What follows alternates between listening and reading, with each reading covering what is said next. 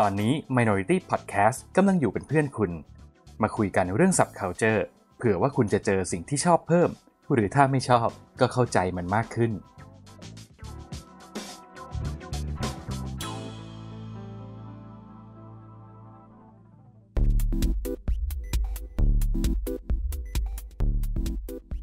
รายการ โดนตัวไหนมา เอ๊ะทำเสียงไม่เคยเหมือนเดิมเลย ไหนมึงลองดิ โดนตัวไหนมา เอองั้นเดี๋ยวใช้อันนี้ สวัสดีครับคุณผู้ฟัง ตอนนี้คุณกำลังอยู่กับรายการโดนตัวไหนมา ไม่ใช่แค่หนังและซีรีส์ แต่เราจะขยี้ทุกอย่างที่คิดว่าโดนเฮ้สวัสดีครับ ผมเออปินครับ ครับ สวัสดีครับ ผมชินครับ ครับ วันไม่นี้ไม่คุ้นสักทีเลยเวลา ผมต้องมารับผิดชอบแทนคุณโอมเนี่ย และไอคนที่มันควรจะต้องพูดเนี่ย มันก็ชิ่งหายไปอ่า เอาผงี้ลผมข้างว่าเคียงผลข้างเคียง เออ ก็ต้องเล่าให้คุณผู้ฟังฟังก่อนว่าคุณโอมเนี่ยเขาได้คิวไปฉีดวัคซีนแล้วนะครับ แล้วตอนนี้ก็ครับนอนกระตุ้นภูมิอยู่บ้าน หนักเลยผมทักไปหาส่วนตัวมาโห ทุกอาการที่จะเป็นไปได้ คุณโอมเป็นหมด อืมเรียกว่าเหมาอืมอืเหมาเลยครับอืมเหลือแค่ เหลือแค่อ่าริมเลือดแค่นั้นเอง ก็อย่าให้ไปถึงตรงนั้นเลยละกัน โอเคเออครับ ก็ช่วยกันครับ ช่วยกันตั้งจิตอธิษฐานให้คุณโอมหายป่วยเร็วๆ เออ พูดถึงตรงนี้ก็ต้องบอกว่า มีคุณผู้ฟังมาคอมเมนต์ทาง YouTube อ่า คุณ BB Good Boy ก็ครับสืบเนื่องจากเรื่องที่ผมเล่าให้ฟังเรื่องความสูญเสียไปในอือฮึเทปที่แล้วนะครับ คุณ BB Good ครับ Boy ก็เข้ามาแสดงความเสียใจก็ ขอบคุณคุณ BB Good Boy มากนะครับ แล้วก็ครับมานอกจากนั้นยังมีการมาแชร์ประสบการณ์ด้วย เพราะว่าคุณ BB Good Boy ก็ไปฉีดวัคซีนมาเหมือนกัน อืมเขาก็มาเล่าให้ฟังว่าเฮ้ยพอฉีดเสร็จเขามีอาการปวดหัวเหมือนกัน อืม แล้วก็เป็นอาการปวดหัวแบบทำยังไงก็ไม่หายอะปวดตึงตึงตื้อตื้ออยู่อย่างนั้นอะ จนสุดท้ายเขาก็ตัดสินใจที่จะไปกินกาแฟ แล้วก็หาย ขอบคุณมากครับ ครับ ก็เลยได้ความว่าอ๋อเออจริง ๆ คือเขาเขางดกาแฟก่อนไปฉีด อืมอืมก็ได้ความว่า เออ ก็ฉีดเสร็จแล้วก็กินกาแฟได้นะจะได้ไม่ต้องปวดหัว อาการนี้เป็นประโยชน์กับผมมากเลยนะครับ ในฐานะคนที่ติดกาแฟมากๆ เนี่ย ผมก็ทำการบ้านเหมือนกันว่าแบบ เฮ้ยเขาบอกว่าก่อนไปฉีดเนี่ยมันกินไม่ได้แล้วมันยังไงวะแล้วห่วงตัวเองเหมือนกัน เพราะว่า สำหรับผมเนี่ยการขับรถออกจากบ้านโดยไม่ได้กินกาแฟเนี่ย มัน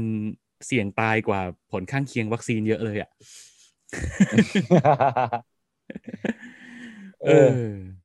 แต่จริงๆมันเป็นเรื่องที่เป็นเรื่องที่ผมอยากรู้เฮียว่าอืมคือคือผมอะผมเองผมเป็นคนกินกาแฟไม่ได้ เพราะว่าอืมเวลาเวลากินเนี่ย เคยมีช่วงแรก ๆ เหมือนกันที่พยายามจะลองเป็นคนติดกาแฟดู ไอ้พวกวานาบี เออใช่อืมผมเป็นเป็นคือช่วงแรกนี่คือว a น n บีเลยแบบเอ้ยเออไหนอืมไหนลองกินซิเห็นเขากินกันแล้วมันเออมันดูมีอะไรทำดี อืมสรุปว่าใจสั่นทั้งวันเลย เพราะนั้นเนี่ยผมก็เลยอยากรู้ว่า เพื่อนบางคนบอกว่าบางวันเนี่ย ถ้าไม่ได้กินกาแฟเนี่ยมันถึงขั้นแบบ ร่างกายมันจะระบบร่างกายมันผิดปกติไปหมดเลยนี่เป็นเป็นเป็นความจริงของคนติดกาแฟไหมมันก็เป็นสารเสพติด ให้คุณและให้โทษอ่าอ่าอ่าเออ มันก็มีทั้งประโยชน์และมีทั้งโทษภัยของมันนะนะครับแล้วมันพี่ว่าอันนี้มันแล้วแต่คนด้วยว่ะว่า ว่าแต่ละคนแอคทีฟกับกับไอ้คาเฟอีนแค่ไหนอะเพราะว่าอืมอย่างพี่เนี่ยพี่ก็เป็นลูกเจ๊กไงก็เติบโตมาในครอบครัวคนจีนอะ ก็พูดได้ว่าเราเรากินชามาตั้งแต่เด็กอยู่แล้วอืม เออแต่เล็กแต่น้อยเนี่ยก็ก็กินชานั่งกินชากับพ่อแม่อะไรเงี้ยมันเป็นเรื่องปกติ เพราะฉะนั้นคาเฟอีนมันมันอยู่คู่กับเรามาแบบอืมมาอย่างยาวนานอะ เออมพออืมพอโตมาหน่อยก็เห็นเขากินกาแฟกันก็กินด้วยก็แบบ เออ ก็ไม่เห็นเป็นอะไรนี่อะไรเงี้ย เราซ้อมมาตั้งแต่เด็กไงอืม นั่นแหละ แล้วแล้วเออเคยกับบางคนที่มันติดมาก ๆ เลยที่แบบ แต่อาจจะกินไม่เยอะเท่าเฮียนะคือเฮียเนี่ยถือว่าเป็นคนที่กินกาแฟเยอะอันดับต้นๆในชีวิตของผมเลย แต่อืมบางคนเนี่ยวันหนึ่งอะสามแก้วต้องมีอย่างเงี้ย มันอืมบอกว่ามันเหมือนกับว่ามันกินกาแฟจนร่างกายมัน มันคุ้นชินกับความดันแบบนั้นอะความดันอืมแบบที่มีคาเฟอีนเข้าไปกระตุ้นอะแล้วพอขาดคาเฟอีนเนี่ยเหมือนความดันตก แล้วอืมทำให้แบบปวดหัวนู่นนี่นั่นเลยผมว่าเอ้าแล้วสุดท้ายมันดีหรือไม่ดีวะเนี่ย ก็นี่แหละเออยาเสพติดมันเป็นสารเสพติดประเภทหนึ่ง ของพี่นี่ก็ต้องมีอืมเลี้ยงเลี้ยงคือพี่เคยมีช่วงที่อ่างานยุ่งยุ่งๆติดพันงานมาก ๆ แล้วพอไอเราเนี่ยก็เป็นคนที่ถ้าไม่กินกาแฟแล้วมันก็จะตื้อๆก็จะคิดอะไรไม่ออกใช่ไหมช่วงที่งานยุ่งก็จะกินเยอะเป็นพิเศษ มีอยู่ช่วงที่งานยุ่งมาก ๆ เนี่ย แล้วเข้าห้องน้ำไปฉี่แล้วห้องน้ำพี่กลิ่นเหมือนสตาร์บัคอะเรื่อง เรื่องนี้ผมก็เรื่องนี้ผม confirm ครับอืมทำไมฮะเข้าห้องเข้าห้องน้ำเข้าห้องน้ำต่อเฮียรู้เลยว่าใครเข้าก่อน คือกลิ่นกาแฟเลยอะ คือกลิ่นกาแฟเลยใช่ อันนี้อืมอันนี้ อันนี้ผมผม confirm ว่าไม่เกินความจริงเลยเรื่องที่เฮียพูดมา อะก็นั่นแหละ แต่ก็ก็ยืนยันว่าแล้วแต่คน แต่ว่าณณวันนี้เนี่ย พออายุเริ่มเยอะ ๆ ขึ้น เราก็รู้สึกว่าต้องดูแลเรื่อง สุขภาพนิดหนึ่งก็เลยอืมลดได้ก็ลดจากที่เคยกินแบบตะบี้ตะบันไม่บรรยะบรรยังเนี่ยตอนนี้ก็พยายามประคับประคอง กินให้อืมน้อยลงชงให้อ่อนๆ แล้วก็อืมถ้าเกิดเป็นวันเสาร์อาทิตย์ที่ไม่ได้มีอะไรมากอะไรอย่างเงี้ย ก็ ก็ถ้าถ้าอยากกาแฟเมื่อไหร่ก็กินน้ำอุ่นๆ แล้วก็นอนไปเลย ไม่ต้องทำอะไร เออ ก็มีบ้างพยายามลดลดมาบ้าง อะการออกกำลังกายช่วยได้ อืม อืม การออกกำลังกายช่วยทำให้เรากินกาแฟน้อยลง ไม่ได้ทำให้อยากน้อยลงนะ แต่ทำให้เราไม่มีเวลากินกาแฟ เวลาออกกำลังกายสักหนึ่งชั่วโมงปุ๊บเนี่ยเออโอเคมันก็จะลดการกินกาแฟไปได้อืมอืมแต่เรื่องเรื่องการเสพติดอะไรบางอย่างเนี่ยผมเชื่อว่าสุดท้ายแล้วเนี่ยมันขึ้นอยู่กับเรานะอืม อืมเพราะว่ายกตัวอย่างเช่น การแสดงวิสัยทัศน์เนี่ย กลับมาเรื่องนี้อีกแล้วเหรออืมคือผมแค่จะบอกว่าเอ๊ะทำไมบางบางทีเงี้ยผมผมกลับไปอยู่ที่บ้านนอกกับแม่เงี้ยผมสามารถไม่แสดงวิสัยทัศน์ได้แบบเป็นเวลาสี่สาห้าวัน โดยที่ไม่ได้รู้สึกรู้สาอะไรเลยนะอืมแต่ทำไมพอ พอเว้นห่างจากแม่ออกมาแล้วมันแบบ เอ๊ะก็เลยถามตัวเองว่าทำไมเราทำไม่ได้ตลอดเวลาวะอะไรแบบเนี้ย ผมก็เลยคิดว่าเออมันอยู่ที่เรานี่แหละ ผมกลัวแม่มากกว่ามากกว่าโลกอะไรประมาณนั้นมั้ง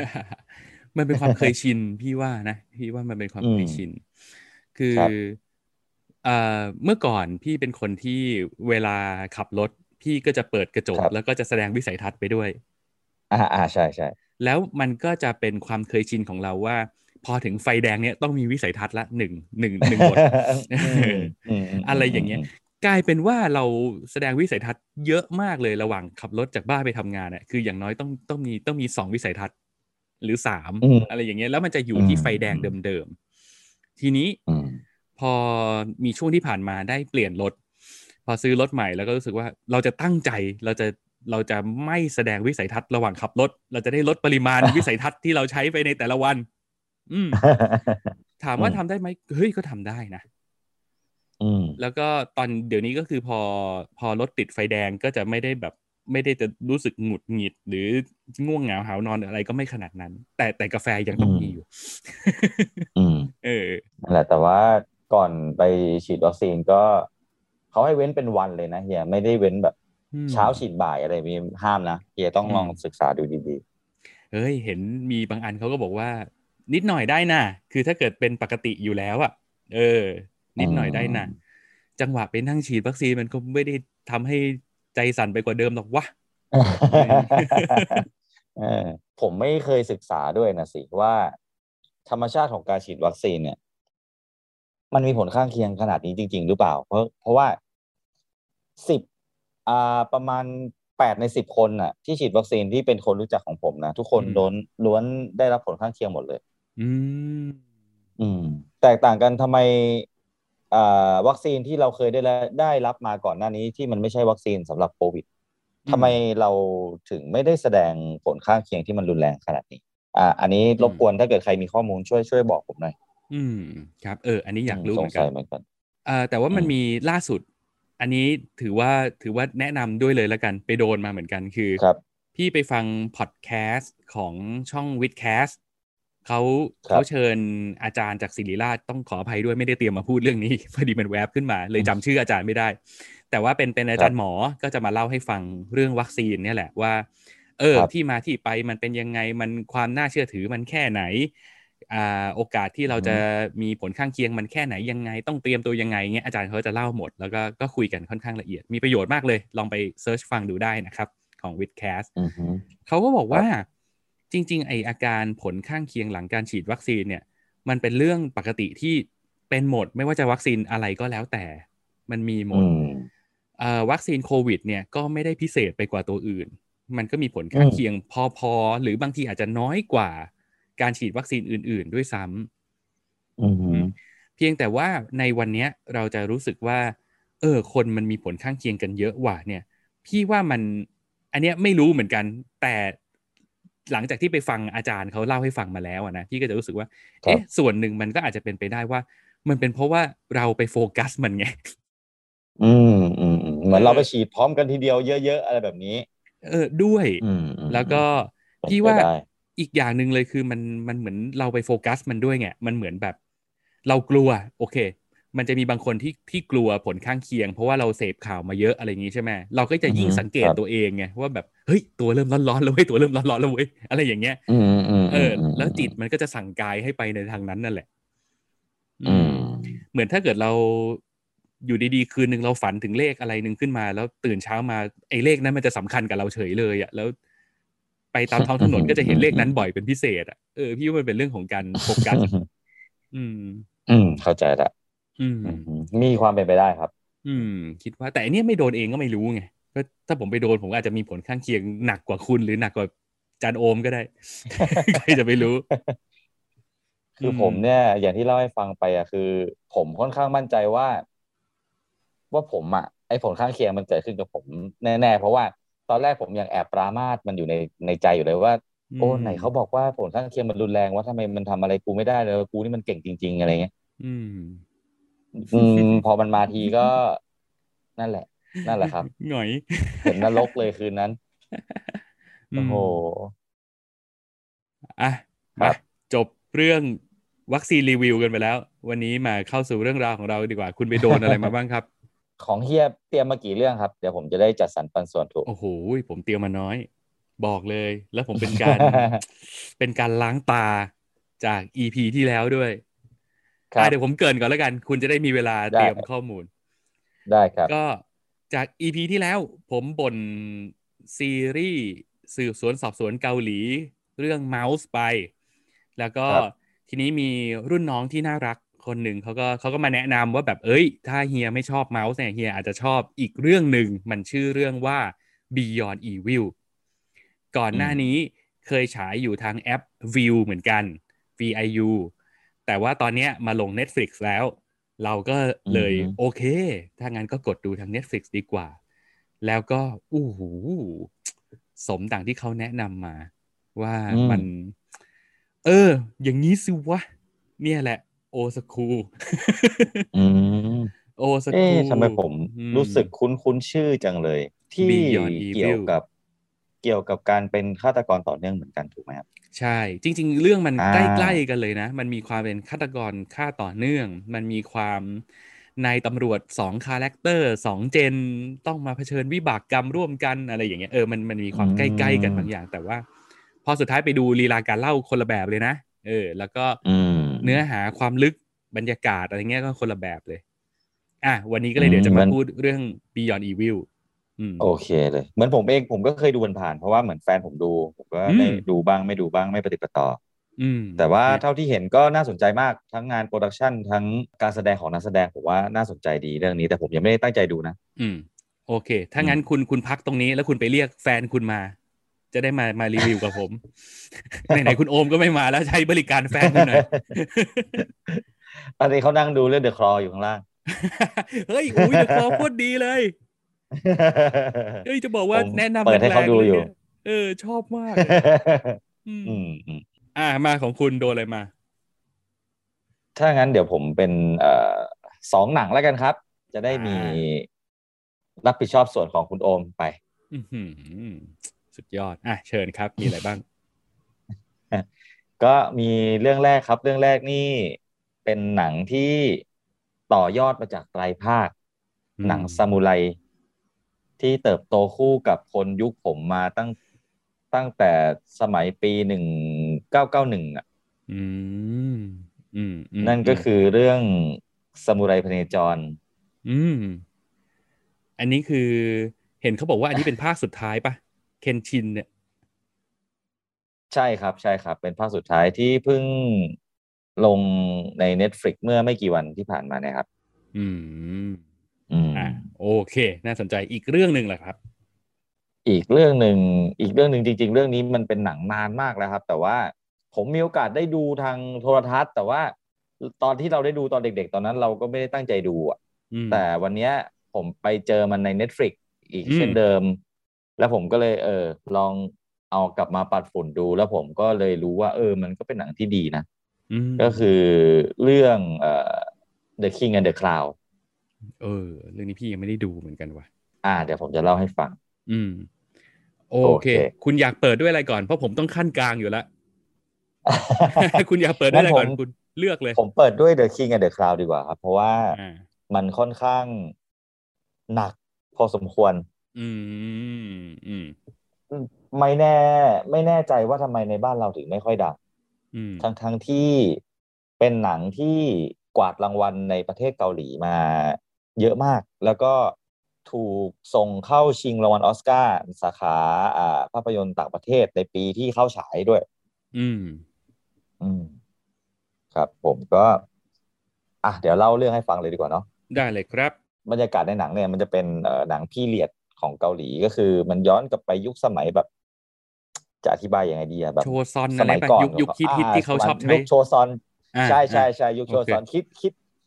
อ่า คิดภาพเหมือนแบบพวกแดจังกึมอะไรประมาณนั้นเลยอะอืมอืมอืมอืมก็อ่าตัวละครหลักของเราสองตัวเนี่ยอ่าเหมือนเป็นนักแสดงในคณะปาหีอืมตัวแรกชื่อว่าจางซัน จางซันเนี่ยจะเป็นชายบุคลิก เอ่อก้าวร้าวฝานผ่าซากไม่สนหน้าอินหน้าพรหมอืมส่วนอีกคนนึงเนี่ยจะเป็นแสดงโดยคุณอีจุงกิอะ ก็น่าจะพอจะเดาได้ว่าเป็นรับบทเป็นผู้ชายหน้าหวานอะอืมผู้ชายหน้าหวานที่จะจะถูกรับรับบทให้เป็น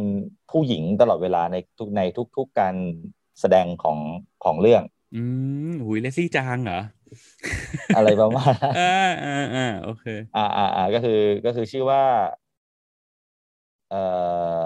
ผมไม่แน่ใจว่าผมออกเสียงถูกหรือเปล่า เพราะว่า แต่ในหนังอะ มันบอกว่าชื่อว่าอ่าอ้าว ช็อตเอ้ย เข้าใจได้ คือไอเราเนี่ยมันเป็นคนไม่คุ้นเคยกับพวกชื่อตัวละครเกาหลีอะนะ มันก็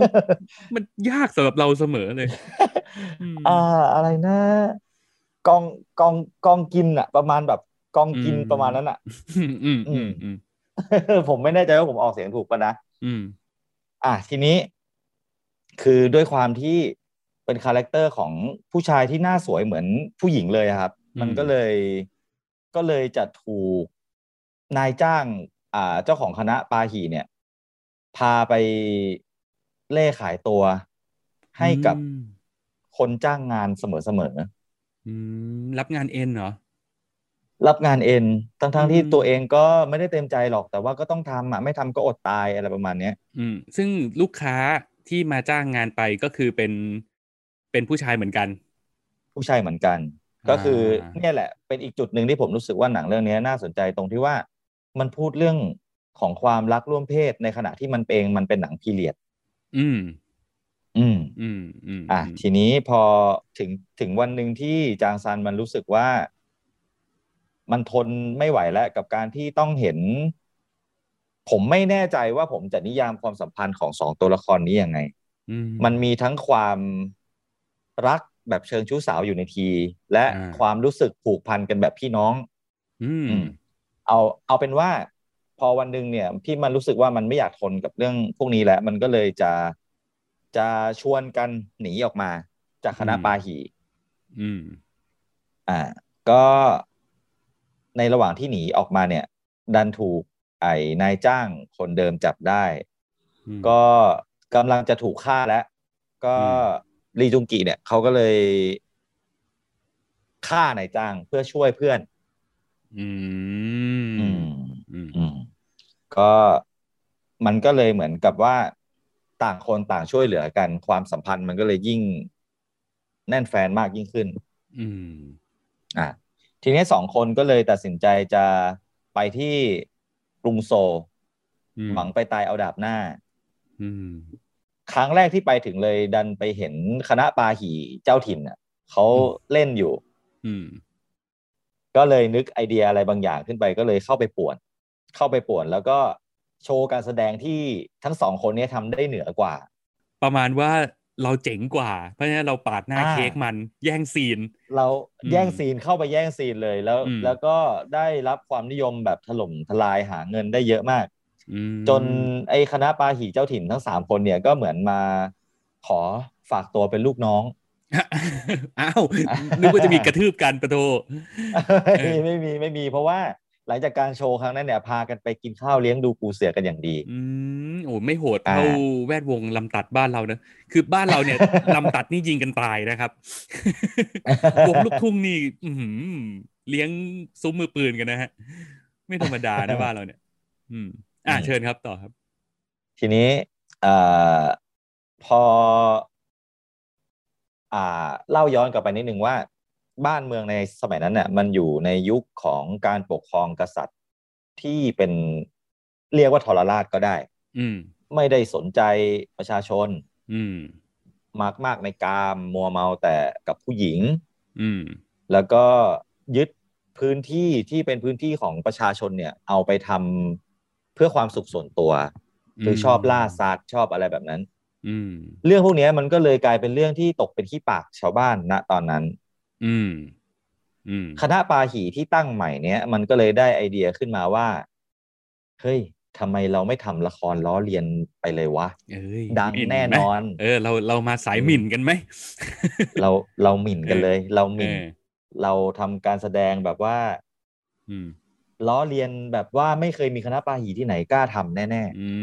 มๆผลปรากฏว่าไอเดียเนี้ยมันก็ถูกทำให้เกิดขึ้นจริงครับ มันอืมเอาเรื่อง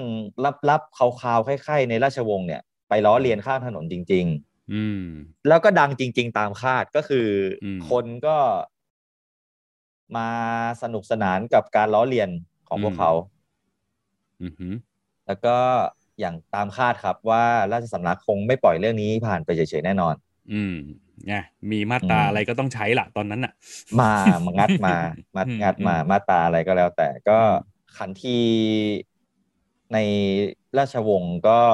มาเห็นการแสดงนี้ แล้วรู้สึกว่าเฮ้ยพวกมึงมันเหิมเกลิมเกินไปแล้วว่ะอืมอืมตายต้องจัดการหุบจำเสียงขันทีให้ต้องอืมคือคือ การแสดงของไอคณะปาหีเนี่ยถามว่ามันแสบไหมมันก็แสบจริงยกตัวอย่างเช่น มันมีมุกแบบว่าเป็นขันทีสองคนเดินตามกันไปแล้ว แล้วก็มีไดอะล็อกประมาณว่า ท่านมาเดินแกว่งตุ้มอะไรอยู่ตรงนี้ล่ะอืมขันทีอีกคนนึงก็หันมาบอกว่า ถ้าฉันมีตุ้มให้แกว่งก็ดีนะสิอะไรแบบเนี้ยอืมอืมมเออ คือมันล้อเลียนเบอร์นั้นอะก็อืมก็ตามคาดก็ถูกอุ้มอืมอุ้มหายอืมอุ้มหายเข้าไปในวังอืมครับ ก็ โดนตัดสินลงโทษให้โบย โบย โบยแบบว่า น่าจะถึงชีวิตแน่ๆแหละ อืม คือกะเอาให้ตายแหละ อืมกะเอาให้ตายแหละ อืมอืมไอตัวจางซันที่มันมีบุคลิกของความบ้าบิ่นอยู่แล้วเนี่ย มันก็เลยบอกว่า เอาอย่างนี้ก่อนที่มึงจะตีกูให้ตายเนี่ยทำไมมึงถึงไม่ปล่อยให้กูไปเล่นหน้าพระพักตร์ล่ะ เพราะอืมมึงรู้ได้ไงเขาอาจจะชอบ ก็ได้นะองค์ราชา อืมอ่าอืมอ่า ขันทีคนที่จับมาก็เลยพนันว่า เอางี้ถ้าพระราชาหัวเราะมึงรอด แต่ถ้าเขาไม่ขำเลยมึงหัวหลุดนะอืมอืมอ่าอืมก็ก็เฮ้ยพอมีออฟหัวหลุดเลยก็ดีกว่าโบยเปล่าวะคือโบยมันยังมีช่วงแบบ อึกอักอึกอักก่อนมันมีตายช่วงนะเจ็บใช่ไหมเออเออแสดงว่ามันคิดถูกเหมือนแต่กันนะอืม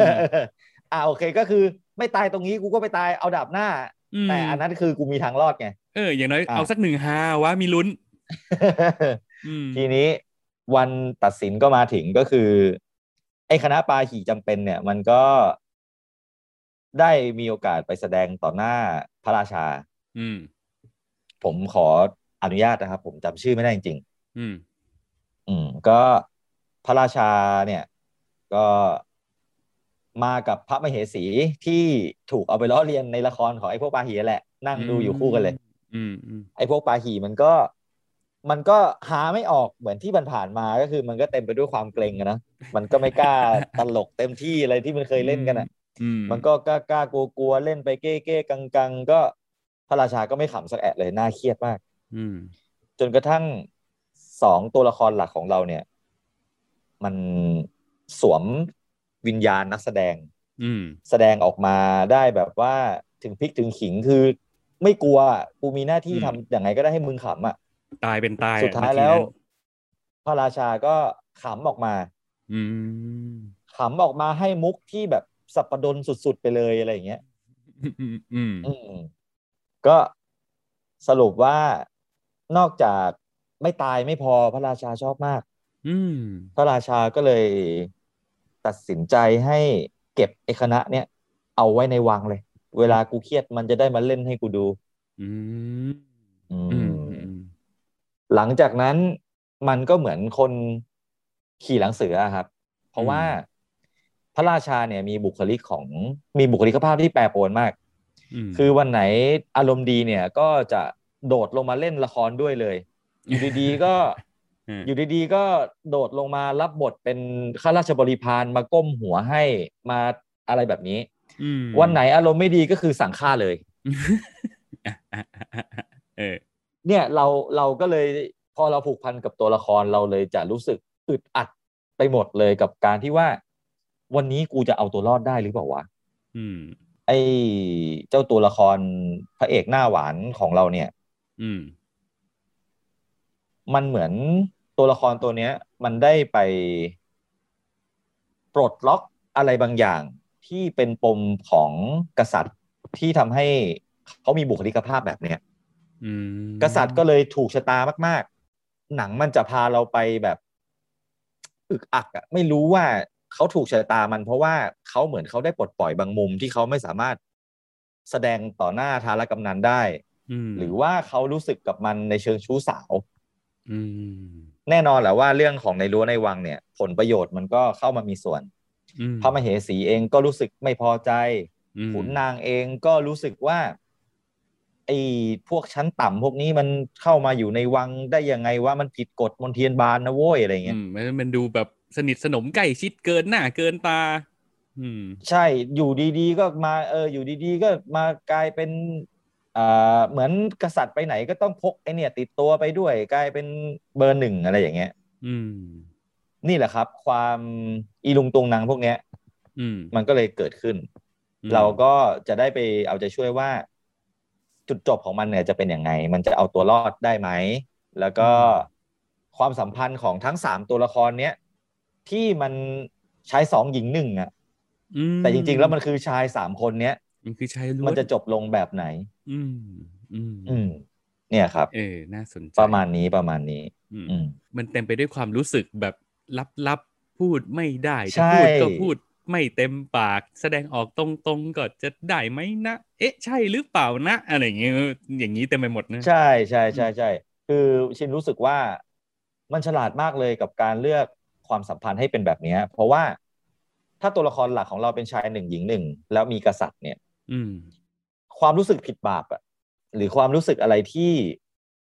มันดูเป็นเรื่องแบบ อ่าที่จะต้องปกปิดอะมันจะอืมไม่หนักหน่วงเท่านี้อะอืม อืม อืมนี่แหละครับ แล้วก็ความรู้สึกที่ได้ดูเลยคือ ผมรู้สึกว่าทุกนักแสดงของหนังเรื่องเนี้ย เล่นดีทุกคนเลย อืม เล่นดีแบบดีมาก ๆ จริง ๆ คือ ต้องชมลีจุงกิเลยลีจุงกิเนี่ย ในสมัยที่วัฒนธรรมเรื่องซีรีส์เกาหลีเข้ามาดังบ้านเราแรกๆเนี่ยลีจุงกิก็เป็นชื่อเบอร์ต้นๆเลยนะ ของพระเอกที่ดังในสมัยนั้น อืมใช่แต่ว่าเขาดังในฐานะหนุ่มหล่ออะแต่ว่า อืมพอเขามาเล่นเรื่องเนี้ย เราลืมเขาในลุคของบทพระเอกในเรื่องอื่น ๆ ไปเลยอืมเราจะเห็นเขาเป็นตัวละครผู้หญิงคนหนึ่งอะอืมเดี๋ยวนี้อืมเด็กๆเขาจะเรียกว่าเป็นเป็นนายเอก ใช่ใช่ใช่ใช่ผมอืมผมเข้าไปอ่านรีวิวมาคนคนคนคนเรียกอย่างนี้กันเยอะ ซึ่งอืมผมเพิ่งเคยได้ยินนะเป็นเป็นนายเอกเนี่ยอืม เป็นภาษานิยายวายไง ก็จะเป็นแบบพระเอกกับนายเอกอย่างนี้เอออืมอืม แต่ทีเนี้ย ความฉลาดอีกอย่างหนึ่งก็คือ มันไม่เคยบอกเราเลยนะครับว่า ตัวละครของลีจุงกิเนี่ยเขามีหัวใจเป็นผู้หญิงหรือเปล่า อืม หรือสิ่งที่เขาได้ ได้รับเนี่ย มันเป็นเรื่องที่ทุกคนมองเขาอะ อืม อืม เนี่ยก็เป็นอีกอีกอีกเรื่องหนึ่งที่ผมว่าทำออกออกมาได้ดีคือทั้งเรื่องเนี่ย เราไม่สามารถรู้ได้หรอกว่าจริง ๆ แล้วเขามีหัวใจเป็นผู้หญิงหรือว่า หรือว่ากูเป็นผู้ชายหน้าหวานแล้วกูก็เป็นคนอย่างเงี้ย ไม่ได้อยากเป็นผู้หญิงซะหน่อย อืม แล้วมันสวมมิติของการเป็นนักแสดงเข้าไปด้วยได้ไง อืม ใช่ใช่ใช่ใช่อื ผมดูเรื่องเนี้ยผมคิดถึงเรื่องโศกนาฏกรรมเรื่องหนึ่งที่เคยเกิดขึ้นที่บ้านเราอะไม่แน่ใจว่าเฮียเคยได้ยินหรือเปล่าเรื่องของ เอ่อนักแสดงสีโขดานปะสีดาใช่ใช่อ่าเหมือนเลยครับ อืมอืมอืมอืมมันคือแบบนั้นเลยใช่ใช่มันตลอดเวลาหนังมันสองชั่วโมงเนี่ยตลอดเวลาสองชั่วโมงเนี้ยมันเต็มไปด้วยความรู้สึกแบบผิดบาปความรู้สึกอึดอัดกระอักกระอ่วนอืมทุกนักแสดงมัน ไดอะล็อกมันไม่ค่อยเยอะพูดกันอืมน้อย แต่ว่า สีหน้าและแววตาและท่าทางเนี่ย มันทำให้เรารู้สึกมีอารมณ์ร่วมไปกับพวกเขาได้ตลอดเวลา อืม อืม ครับอืมโอเค มันให้น้ำหนักยังไงอะระหว่างความเป็นหนังรักสามเศร้า LGBTQ กับความครับเป็นหนังเชือดเฉือน สะท้อนเสียดสีปัญหาทางด้านชนชั้นอะไรอย่างเงี้ย มันมันเหมือนมันจะมีทั้งสองเหลี่ยมนะ ใช่ใช่ใช่อืมอ่าถ้าเปรียบเทียบเป็นเปอร์เซ็นต์เต็มร้อยเปอร์เซ็นเนี่ย จะให้น้ำหนักไปกับเรื่องแรกเนี่ย ชินว่าสักประมาณหกสิบเปอร์เซ็นอืมเรื่องอีกสี่สิบเปอร์เซ็นเนี่ยเป็นเรื่องของความรู้สึกที่ว่า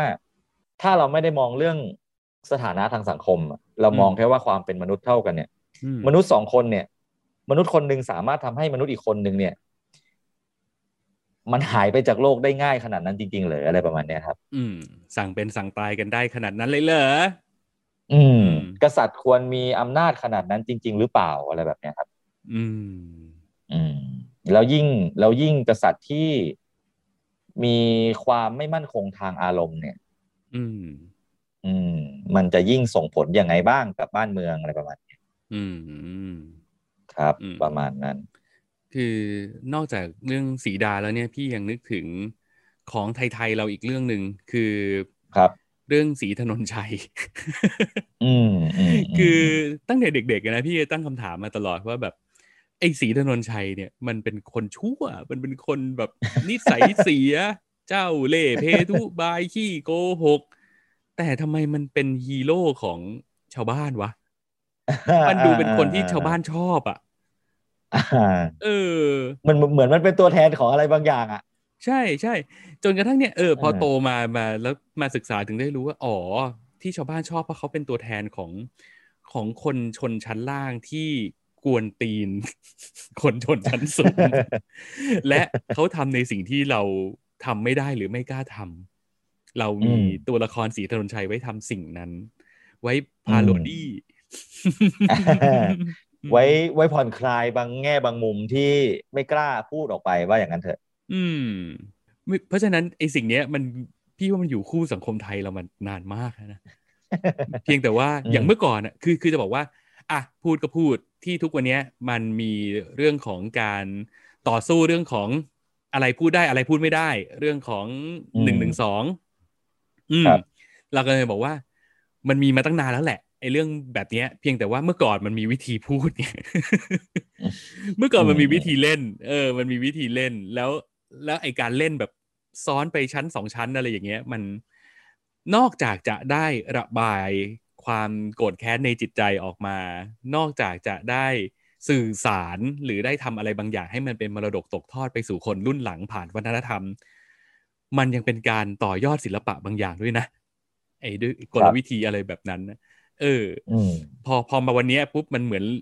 พอเราเราอยากจะพูดกันตรงๆมากขึ้นไง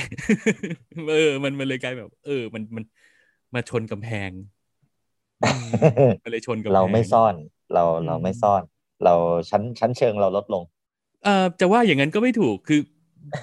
คนคนสมัยใหม่เขาอาจจะรู้สึกว่าไม่อยากซ่อนแล้วก็ได้ไงก็ไม่รู้ไงอ่าเอออ่าเอออ่าอือืมมอืมอืมแต่ก็จะบอกว่าไอ้ความคือความโกรธความไม่พอใจความอยากจะกวนส้นตีนอะไรเงี้ยคือ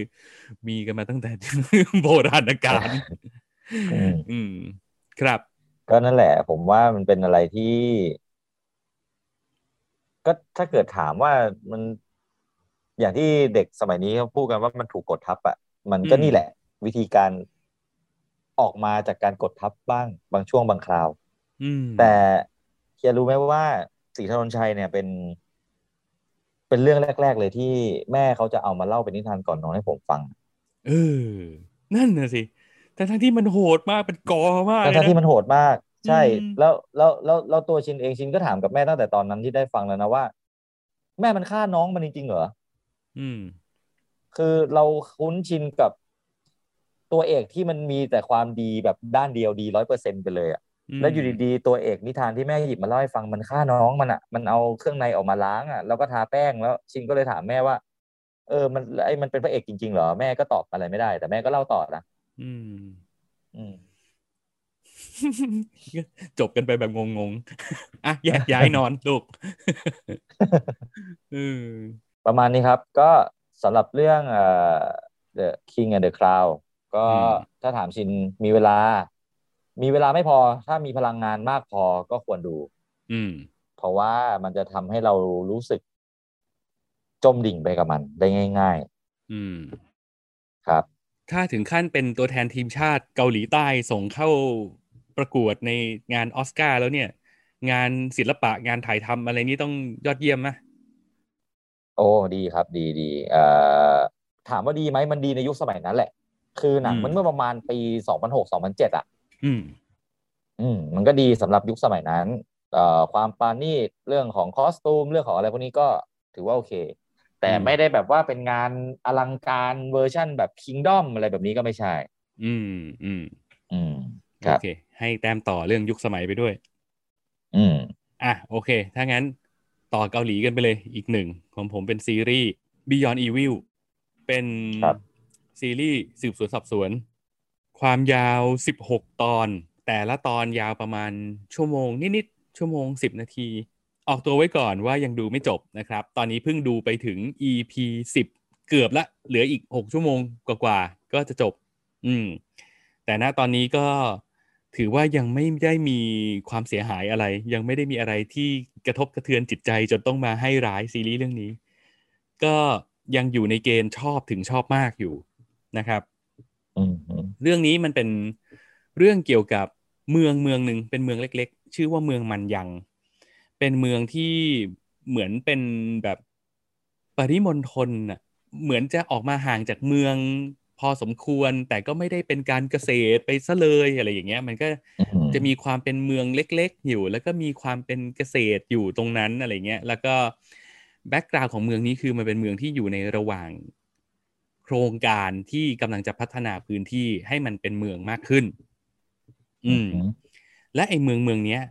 มันก็ดันมีเหตุการณ์ฆาตกรรมสะเทือนขวัญเกิดขึ้น ฆาตกรเนี่ยจะเลือกฆ่าผู้หญิง แล้วก็จะเอาศพไปซ่อน แล้วอืมสิ่งที่เหลือก็คือจะเป็นนิ้วมือทั้งสิบ คือเหมือนกับอืมเขาจะตัดปลายนิ้วอะข้อสุดท้ายของนิ้วอะ แล้วก็อืมเอามาวางทิ้งไว้ให้รู้ว่า เออ คนนี้ตายแล้วนะอะไรเงี้ยแล้วอืมไอสภาพศพเนี่ยคือถ้าเกิดเอาไปซ่อนก็คือจะหาไม่เจอเลย หรือบางทีถ้าหาเจอก็คือจะเจอในสภาพว่าถูกมัดมือมัดเท้าแล้วก็ปลายนิ้วหายไปอะไรอย่างนี้ ก็เป็นเรื่องที่สะเทือนขวัญสั่นประสาทคนในเมืองมันยังก็หวาดกลัวกันมาก อืมครับ เรื่องนี้เนี่ยดำเนินเรื่องโดยตัวละครสองคน เป็นตัวละครหลักนะครับ ตัวแรกชื่อว่าแอบขอเทคไทม์นึกชื่อแป๊บหนึ่ง ตัวแรกชื่อว่าคุณคุณอีดงชิก อะอืมคนเนี้ยเป็นตำรวจในท้องที่ครับมีความเป็นรุ่นใหญ่หน่อย อายุน่าจะประมาณแบบสี่สิบต้นๆแล้วรุ่นใหญ่คุ้นเคยกับคนในพื้นที่รู้จักเขาไปหมดทุกคน แล้วก็เป็นคนที่ ในสอนอเนี่ยเขาจะเรียกว่าไอ้ประหลอดแตก คือเป็นพวกแบบอืมน็อตหลุดง่าย เออ แล้วก็พร้อมจะบันดาลโทสะแล้วจะทำอะไรที่คนนึกไม่ถึงตลอดเวลา อืมอืมส่วนอีกคนหนึ่งคือเป็นตำรวจหนุ่มเพิ่งย้ายมาใหม่ เป็นย้ายมาเป็นตำแหน่งรองสารวัตรชื่อคุณฮันจูวอน อะครับ คุณจูวอนเนี่ยพอมาถึงปุ๊บก็โดนจับคู่ให้ไปเป็นคู่หูกับคุณดงชิก แล้วสองคนเนี้ยก็ก็ทำหน้าที่ในในฐานะคู่หูที่เป็นสายตรวจ แล้วก็ต้องดำเนินการสืบสวนสอบสวน ไอ้คดีฆาตกรรมที่มันเกิดขึ้นไปด้วยอืมอืมเรื่องราวคร่าว ๆประมาณนี้ แต่ครับด้วยความน่าสนใจมันอยู่ที่ character อย่างที่บอกไปอืมเมื่อกี้ว่าคุณคุณดงชิกเนี่ยเขามีความเป็นแบบไอ้ประหลอดแตกเนี่ย คือ มันน่าสนใจมากๆจริง ๆ เว้ย มันไม่ใช่แค่คนหลวมๆและพร้อมน็อตหลุดตลอดเวลา มันมีอะไรบางอย่างที่ที่อยู่ลึกๆไปกว่านั้น แล้วด้วยการแสดงของเขาที่เล่นดีมากเล่นถึงมากแบบอืมเราเราจะคาดเดาไม่ออกว่าว่าเขาคิดอะไรอยู่กันแน่ อืมอืมแล้วก็จะเป็นคนที่แสดงออกเหมือนเหมือนจะบ้าบ้าๆบอๆเหมือน แล้วพอมันอยู่ในบริบท ของสังคมเมืองแบบนั้นน่ะอยู่ในเมืองที่มีฆาตกรอยู่แบบนั้นน่ะไอคนแบบเนี้ยพอมาไปอยู่ตรงนั้นปุ๊บเนี่ยเราเราไว้ใจมันยากมากเลย จากการที่เป็นเมืองที่มันไว้ใจใครไม่ค่อยได้อยู่แล้วด้วยเนี่ย ยิ่งยิ่งต้องมาเจอไอตัวละครแบบนี้อยู่อะมันยิ่งแบบ โอ้จะสงสัยก็ใช่เปล่าวะแต่แต่ไม่ไว้ใจแน่ๆอะเออ อะไรอย่างเงี้ย ในขณะที่ตัว คุณจูวอนที่เป็นสารวัตรหนุ่มรูปหล่อมาใหม่เนี่ย ก็เป็นอีกคนหนึ่งที่มี character น่าสนใจ คือเขาเป็นคนที่เหมือนเป็นพวก introvert อะคือเป็นคนที่อืมไม่เข้าสังคม แล้วก็มีกำแพงของตัวเองอยู่ตลอดเวลา ครับ จะไม่ค่อยเข้าไปใกล้ชิดกับผู้คน แล้วก็ด้วยความที่เป็นคุณชาย คืออืมพ่อเขาเนี่ยเป็นรองผบตรอะแต่ว่าตัวครับเขาอะเออเลือกที่จะมาอยู่ที่นี่ เพราะฉะนั้นมันก็จะแบบ ตลอดชีวิตที่ผ่านมาก็คือคนก็จะเข้าหาว่าแบบจะเข้ามาอืมเอาเส้นสายมั่งจะขอให้ช่วยอะไรบ้างคือเขาจะกันคนอื่นออกไปตลอดเวลา ด้วยความที่อือฮึตัวเขาก็จะเป็นคนที่เหมือนจะเป็นแบบ perfectionist จะไม่ชอบความสกปรก จะไม่อยากให้ตัวเองต้องไปแปะเปื้อนกับเชื้อโรคไม่ใช้ของร่วมกับคนอื่น ไม่อยากสนิทกับคนอื่น แต่ดีกรีเนี่ยก็เป็นพวกแบบจบวิทยาลัยตำรวจมาเบอร์ท็อปอะไรอย่างเงี้ย อืมอืมอะและไอ้สองคนเนี้ยมันต้องมาทำงานร่วมกัน และแน่ๆล่ะ คือนอกจากทำงานร่วมกันด้วย มันก็ยังต้องสงสัยกันเองด้วยอืมต่างฝ่ายก็ต่างสงสัยกันว่าแบบ เอ๊ะมึงเป็นคนแบบนี้จริงเปล่าวะเอ๊ะไอคนแบบเนี้ยมันทำแบบนี้ได้ไหมวะอะไรอย่างเงี้ย เออ มองหน้ากันไปมองหน้ากันมา แล้วก็สงสัยกันไปสงสัยกันมาอยู่อย่างนั้น ตอนที่ผมดูช่วงห้าตอนแรก ผมรู้สึกอย่างเข้มข้นมากเลยว่าการ design character สองคนเนี้ย มันคือแบทแมนกับโจ๊กเกอร์เว้ยอืมอืมเรารู้สึกว่าถ้าถอดความสัมพันธ์ คู่ความสัมพันธ์ของแบทแมนกับโจ๊กเกอร์มาแบบถอดเรื่องความเป็นซูเปอร์ฮีโร่ออกไป ถอดเรื่องความการ์ตูนออกไป ถอดเรื่องความเวอร์ออกไป คือเป็นคนสองคนที่ ที่มีความผูกพันกันแบบนี้ มีความหมกมุ่นในกันและกันแบบนี้ โยนลงไปในเมืองเล็กๆ ที่อุดมไปด้วยอาชญากรรมแบบนี้ มันก็ได้คู่เนี้ยอืมอืมอืมเออ เรารู้สึกว่ามันคือแบทแมนกับ Joker in real life อะเออ มันมันดูแบบ เออ ถ้ามันเรียวๆ มันคงแบบนี้มั้ง แล้วผู้กำกับก็ดูจะตั้งใจด้วย จะดูดูเหมือน เหมือนเป็นต้นแบบของเขาทั้งในแง่ของการแสดงและในแง่ของการออกแบบตัวละคร เราจะเห็นว่าเครื่องแต่งตัวของคุณดงชิกเนี่ย มันจะต้องมีสีเขียวๆอยู่ นิดๆหน่อยๆก็ต้องแบบมีแปะมาอะไรเงี้ย แล้วคุณอืมคุณจูวอนเนี่ยก็จะแบบดำดำล้วนดำล้วน เออเออดูดูดูดูมีการยืนยันด้วยสีอยู่อืมอืมแต่ที่พูดมาเนี่ย ไม่ใช่ไม่ดีนะ มันดีเลยแหละ มัน เออ มันทำให้เรารู้สึกว่า ไอ้คู่ความสัมพันธ์แบบนี้เนี่ย พอมันปรับบริบทมาอยู่ในในมิติเรียวๆแบบเนี้ย เออ มันก็ดูเข้มข้นได้อีกแบบอืมอืม แล้วมันก็น่าติดตาม คือไอ้เรื่องเนี้ยมันจะต่างกับเมาส์ตรงที่ว่าเมาส์มันจะมีความเป็นการสืบสวนสอบสวนแนว แนวที่เขาเรียกว่าแนว who done it อะคือคำถามสำคัญที่สุดก็คือใครเป็นคนฆ่าวะ นี่คือ นี่คือหัวใจของแนว who done it แต่ว่าอย่างเรื่อง beyond evil อะคำถามสำคัญที่สุดมันไม่ได้เป็นเรื่องของใครเป็นคนฆ่า แต่เราจะรู้สึกถึงคำถามหนึ่งที่ใหญ่กว่า นั่นก็คือ มันเกิดอะไรขึ้นกันแน่วะคือคือไอไอมันไอการที่มันมีฆาตกรคนหนึ่งอะมันใช่แหละมันมันมันมันต้องมีอยู่แล้วล่ะ แต่ว่าจริง ๆ แล้ว ไอหลังเรื่องราวหลังฆาตกรคนนั้นน่ะมันต้องมีอะไรอีกแน่เลยอะอื มมันยังมีเรื่องลับๆหม่นหม่นๆซ่อนไว้ใต้พรมอีกเต็มไปหมด เออ มันมันดูมีความเป็นสืบสวนสอบสวนในสไตล์ที่เป็นเหมือนเป็นฟิล์มนัวมากกว่า เออ มันดูมีความเป็น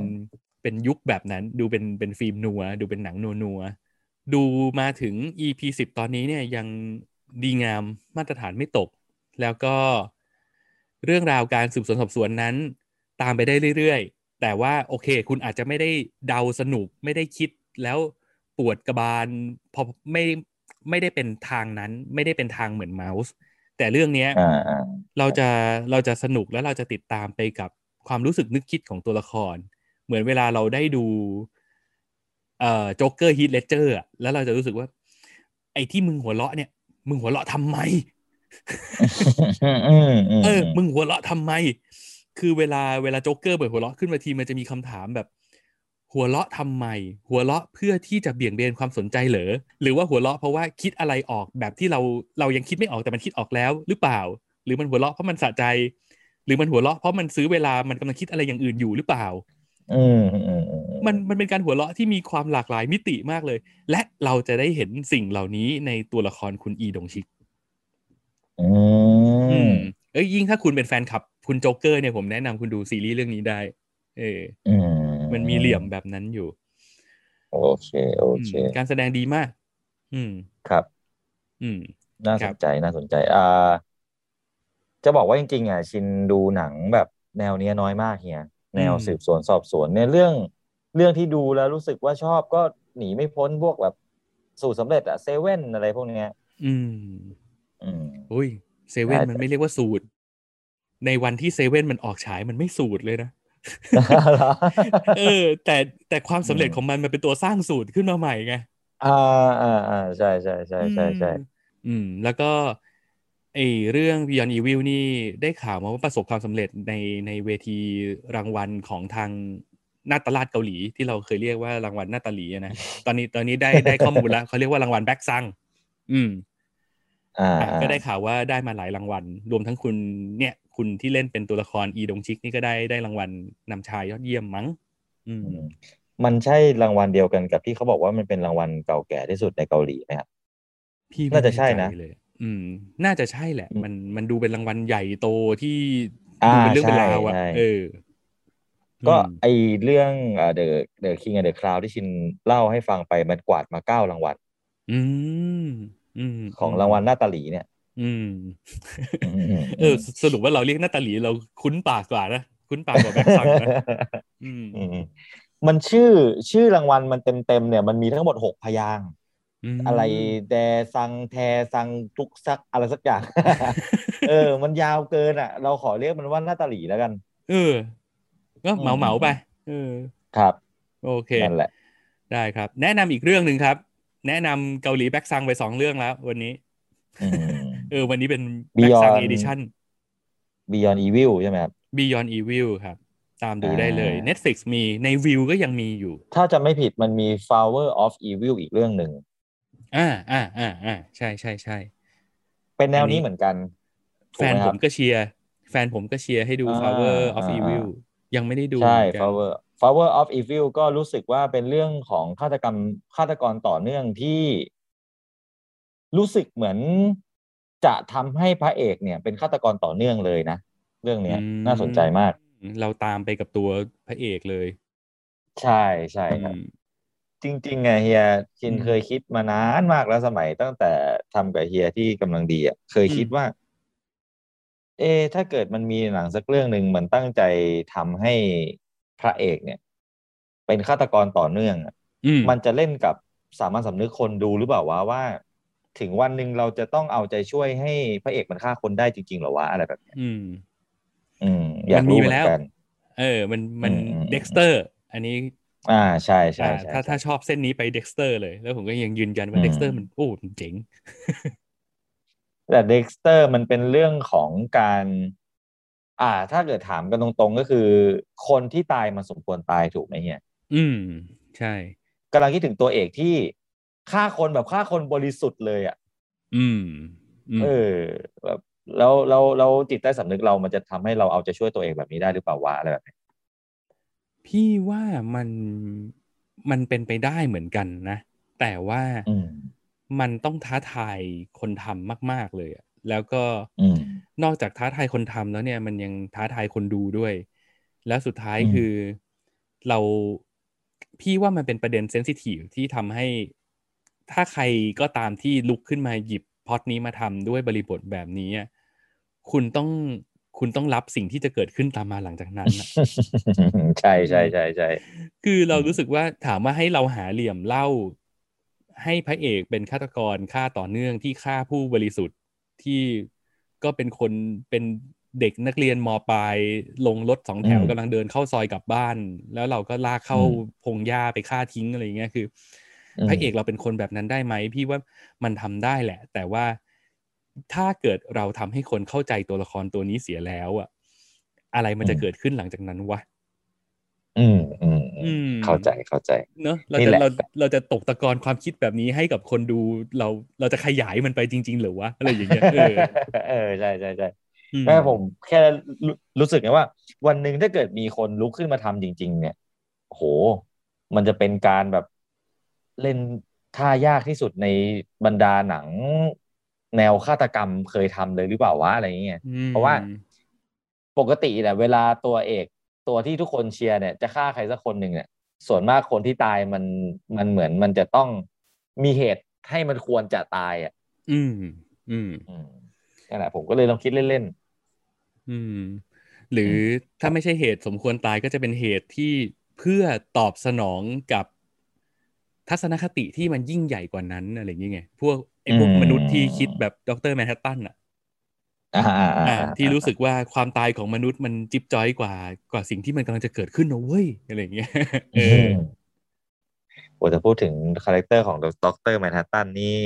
ชินยังยกให้เป็นฮีโร่ที่ที่ดีที่สุดในหัวใจชินอยู่ อืมเอ้ยชอบมากเหมือนกัน คือ the best อืม อืม อะอะ โอเค สุดท้ายปิดท้ายที่ของคุณแล้วครับ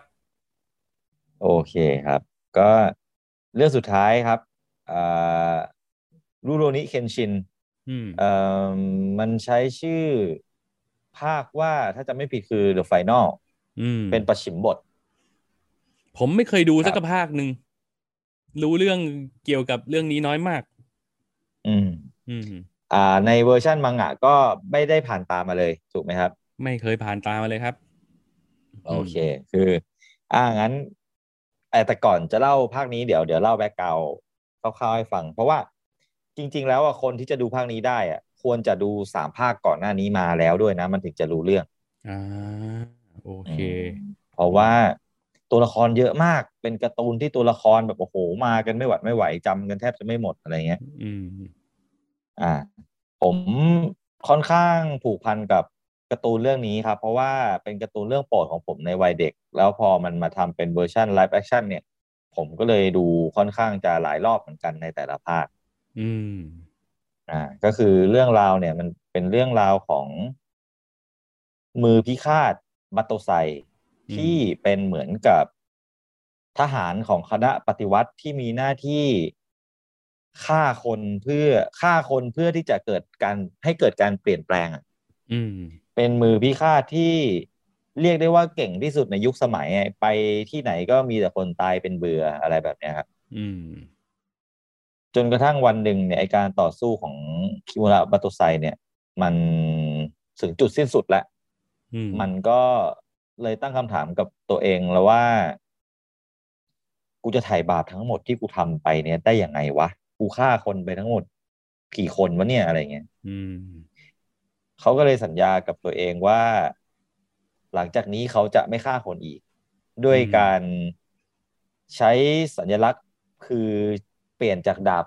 คาตนะธรรมดาเนี่ย มาเป็นดาบสลับคม ดาบสลับคมในที่นี้ก็คือ หันด้านคมเข้าหาตัวเองอและด้านสันเนี่ยจะอยู่หันออกข้างนอก เพราะฉะนั้นเวลาที่เขาสู้แต่ละครั้งเนี่ยก็คือ จะไม่มีคนตายเพราะเขาเลย อืมอืมอืมอ่า ภาคแรกเนี่ย มันก็จะเล่าปูพื้นฐานความเป็นมา ของตัวละครเนี้ยว่า พระเอกหลังจากที่วางมือจากการเป็นมือพิฆาตแล้วเนี่ย มันก็กลับมาใช้ชื่อเดิมของตัวเองก็คือคิมุระเคนชินอืมคิมุระเคนชินก็กลายเป็นซามูไรพเนจรที่ล่อนเล่ไปเรื่อยๆ ไม่มีหลักแหล่งอืมจนกระทั่งวันหนึ่งได้มารู้จักกับ คาโอรุครับคาโอรุเนี่ยเป็นนางเอกของเรื่องที่เป็นเหมือนเอ่อเจ้าของโรงฝึกดาบที่สืบทอดต่อมาจากพ่อของตัวเองอืม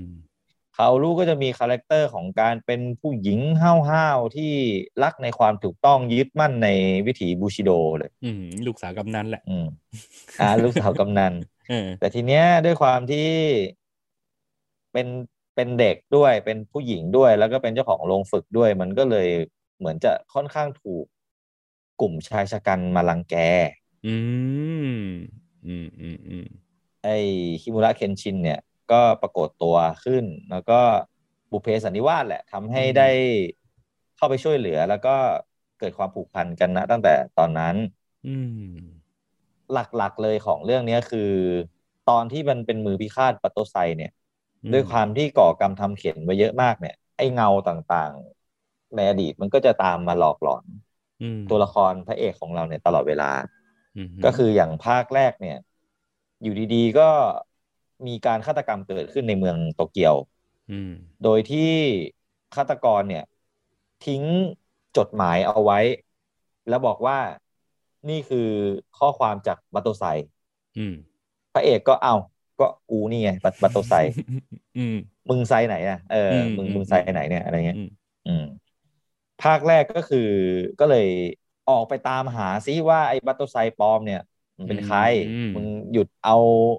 ชื่อกูไปทำเสียหายได้แล้ว ไอ้พวกแฮ็ก Facebook ไปขอยืมเงินเพื่อนเรา ประมาณนั้นประมาณนั้นเอออืมลูรุนิเคนชินเนี่ยต้องบอกว่าก่อนหน้านี้มันจะมีมันทั้งหมดสามภาคเป็นไตรภาค ซึ่งในมังงะเนี่ย มันสามภาคเนี้ย มันเล่าไปได้ถึงแค่ช่วงเดียวเอง มันยังไม่จบ มันยังไม่ใช่ทั้งทั้งหมดของของมังงะของมันนะครับ อืม อืม อืม คือ ถ้าเราดูสามภาคนั้นนะ last boss ตัวสุดท้ายของมันนะก็คือจะชื่อชิชิโอ อืม อืม ชิชิโอ เนี่ย เป็นเป็นมือพิฆาตต่อจากบัตบัตโตไซเลยคือเหมือนเป็นรุ่นพี่รุ่นน้องคานตามกันมา รับหน้าที่เดียวกันก็คือฆ่าคน อืม แต่ว่าอืมชิชิโอ เนี่ย มันกลับตัวไม่ได้ มันรู้สึกว่ามันยังไม่พร้อมที่จะวางมือ มันยังสนุกกับการฆ่าคนอยู่อืมรัฐบาลก็เลยคิดว่าเก็บไอ้ตัวเนี้ยไว้ไม่ได้แล้วเพราะว่ามันอันตรายเกินไปอืมชิชิโอ มันก็เลยเก็บความแค้นทั้งหมดเนี่ย มาทำลายเมืองโตเกียวมันเลยได้ชื่อว่าภาคโตเกียวทะเลเพลิงโอ้โห last boss ตัวสุดท้ายก็คือชิชิโอ เราก็ต้องมาดูว่า เคนชินมันจะ สั่งสอนรุ่นน้องมันได้ไหมอืมจะทำให้เขาเปลี่ยนความคิดหรือว่าจะจำกัดจะกำจัดเขาไปเลยอะไรแบบเนี้ยอืมไอ้ตำแหน่งบัตโตไซเนี่ย มันเป็นตำแหน่งที่ถูก back up โดยรัฐบาลด้วยฮะรัฐบาลเก่าต้องพูดแบบนี้อ๋อคือพอมันเปลี่ยนไปแล้วมันก็ก็เคว้งคว้างกันอย่างนี้ฮะใช่ใช่พอมันอ่าเปลี่ยนไปแล้วมันก็เลยเคว้งคว้างกัน มันก็คืออมการปฏิวัติรัฐบาลยุคสมัยเมจิอะครับ อืมอืมอืมอะไรแบบนั้น โอเค background เรื่องก็ประมาณนี้ก็คือ เราก็จะได้เห็นความสามารถอ่าของตัวคิวนาเคนชินนี่แหละอืมอ่าถ้าไม้ตายเพลงดาบล่องนภาของเขาเนี่ย ก็จะออกมาให้เราแฟนๆมังงะที่ที่เคยได้อ่านเนี่ย ออกมาอืมให้เห็นเป็นเป็นภาพแต่ว่าข้อดีอย่างหนึ่งของมันเนี่ยคือ มันอืมไม่เวอร์เหมือนในมังงะ อืม อืม คือในมังงะมันจะมีความเวอร์วังมาก ๆ ครับอืมคือจะบอกว่า ในฐานะที่ไม่เคยอ่านการ์ตูนมาก่อน แล้วก็ไม่เคยดูหนัครังบเรื่องนี้ด้วย แต่ว่าครับก็จะมีกระเด็นกระดอนเล็ดลอดมาเข้าหูบ้างว่า ถ้าพูดถึงหนัง live action ที่สร้างจากมังงะ แล้วทำออกมาดีทำออกมาไม่เสียของงานมังงะไม่ drop เนี่ย หลายครับๆคนก็จะพูดถึงเรื่องนี้แหละซามูไรพเนจรว่ามันคืองาน remake live action ที่จัดได้ว่าอยู่ท็อปเทียจะเรียกว่าดีที่สุดก็ก็เป็นไปได้ ใช่ไหมครับ อืม อ่า เรื่องนี้ยืนยันอีกหนึ่งเสียง เพราะว่า ถ้าเป็นในมังงะ เนี่ย ด้วยความเวอร์แบบการ์ตูนอะ มันก็จะทำให้ไอ้บัตโตไซเนี่ย มันมีความแบบว่า โหเก่งกาจชชนิดที่ว่าแบบเอาง่ายๆว่าสู้กันตัวตัวๆไม่น่ามีใครเอาเอามันลงอะ แต่ว่าอืมพอมาเป็นใน live action เนี่ย มันตีความความเก่งของบัตโตไซก็คือ มันเป็นคนที่เร็วกว่าคนอื่นแค่นั้นเองอะ อืมอืม เออด้วยความที่มันตัวเล็กมันมีความปราดเปรียวมอะไรแบบเนี้ยครับ อือืมมประมาณนั้น โอเค หาเหตุหาผลให้แล้วได้แล้วได้ข่าวว่าภาพเพิ่มอะไรก็สวยงามด้วยอลังการโอ้โหอ่าเป็นจุดแข็งของของหนังเรื่องนี้เลยก็ว่าได้นะเฮียคือ มันมันมีความเก๊กแบบญี่ปุ่นแหละ แต่ว่าอืมคิวบูอะ มันทำออกมาได้แบบว่า พอมันสู้กันแต่ละครั้งนี่เล่นเอาเราขนลุกตลอดเวลาเลยครับอืม เพราะว่าดีไซน์คิวบู๊ดีมาก แล้วก็เพลงเลือกอืมใช้อย่างถูกจังหวะตลอดเวลา อืม อันนี้คือที่เล่าไปเนี่ยก็คือเหมือนให้รู้ background ของสามภาคก่อนหน้านี้แล้วเนาะอ่า ปูพื้นฐานกันอะอืม โอเค ทีนี้พอมาถึงภาคล่าสุดเนี่ยที่ชินได้เพิ่งได้ดูไปก็คือ The Final นะครับ มันเป็นเรื่องของอ่าคาแรคเตอร์ฮิมุระเคนชินเนี่ย คือซามูไรที่มีผมสีแดงแล้วก็มีกากบาทบนหน้า อืม ภาคเนี้ย เราเลยจะรู้ว่าที่มาของไอ้แผลกากบาทเนี่ยมันคืออะไรเกิดขึ้นอะไรขึ้นกับชีวิตของเคนชินในสมัยที่มันยังเป็นมือพิฆาตบัตโตไซอยู่อืมก็คือเรื่องมันหลังจากที่จบเรื่องราวของภาคชิชิโอไปแล้วอืมมันก็เมืองก็กลับมาสู่ความสงบเรียบร้อยได้อยู่พักหนึ่งอืมจนกระทั่งอยู่ดีๆ มันมีตัวละครตัวหนึ่งโผล่ขึ้นมา เป็นตัวละครที่ ถูกบอกว่าเป็นมาเฟียมาจากเมืองจีน เป็นมาเฟียมาจากเซี่ยงไฮ้เจ้าพ่อเซี่ยงเอไฮ้อเหรอเป็นเจ้าพ่อเซี่ยงไฮ้แทนแทนแทนแทนแทนแทนดึงดึงดึงหลงปังมาเลยอะเฮ้ยเอาง่ายๆสีวันเฉียงว่าอืมเออพอพอไอ้ไอ้มาเฟียมาเนี่ยปุ๊บซีนแรกที่มันเริ่มสู้กันก็ คือต้องบอกว่าภาคสามกับภาคล่าสุดเนี้ยมันเว้นช่วงให้เราได้คิดถึงมันพอ สมควรเลยมแล้วพอเปิดเรื่องมามันไม่พูดพร่ำทำเพลงเลยมันจัดซีนบู๊มาให้เราได้แบบอลังการกับมันตั้งแต่ช่วงแรก ๆ เลยครับ อืมอืมอืมก็อ่าพอ ไอเจ้าพ่อเซี่ยงไฮ้เนี่ยโผล่มาขณะเดียวกันพอการปรากฏตัวของเขาเกิดขึ้นเนี่ย มันก็มีความวุ่นวายที่เกิดขึ้นในโตเกียว อืม เป็นหย่อมๆพร้อมกับอยู่ดีๆ ก็มีปืนใหญ่ยิงลูกระเบิดลงกลางเมืองอะไรแบบเนี้ย เอ้าอ่าอืม พร้อมกับใบปลิวที่โปรยทิ้งเอาไว้ว่า เนี่ยคือมนุษย์ลงทันอืมคนอื่นพอเห็นสารเนี้ยไม่เข้าใจแต่ว่าพระเอกของเราเนี่ย พอเห็นปุ๊บมันรู้เลยว่าอะไรกำลังจะเกิดขึ้น อืม อืม คือคำว่ามนุษย์ลงทันเนี่ย ประมาณว่า ถ้าบัตโตไซสวรรค์มันไม่ลงทันแกอืมฉันที่เป็นมนุษย์ธรรมดานี่แหละจะลงทันแกเอง อืมอืมแต่ไม่ใช่ตัวแทนแห่งดวงจันทร์นะเป็นเป็นมนุษย์ธรรมดาอะเซเลอร์มูนก็เพิ่งเข้ามาด้วยนะ Netflix เนี่ยใช่ว่าจะเปิดดูฉากแปลงร่างย้อนวันวัยเด็กซะหน่อย เออ cover ด้วย อะก็อืมทีเนี้ยครับ หลังจากนั้นเราก็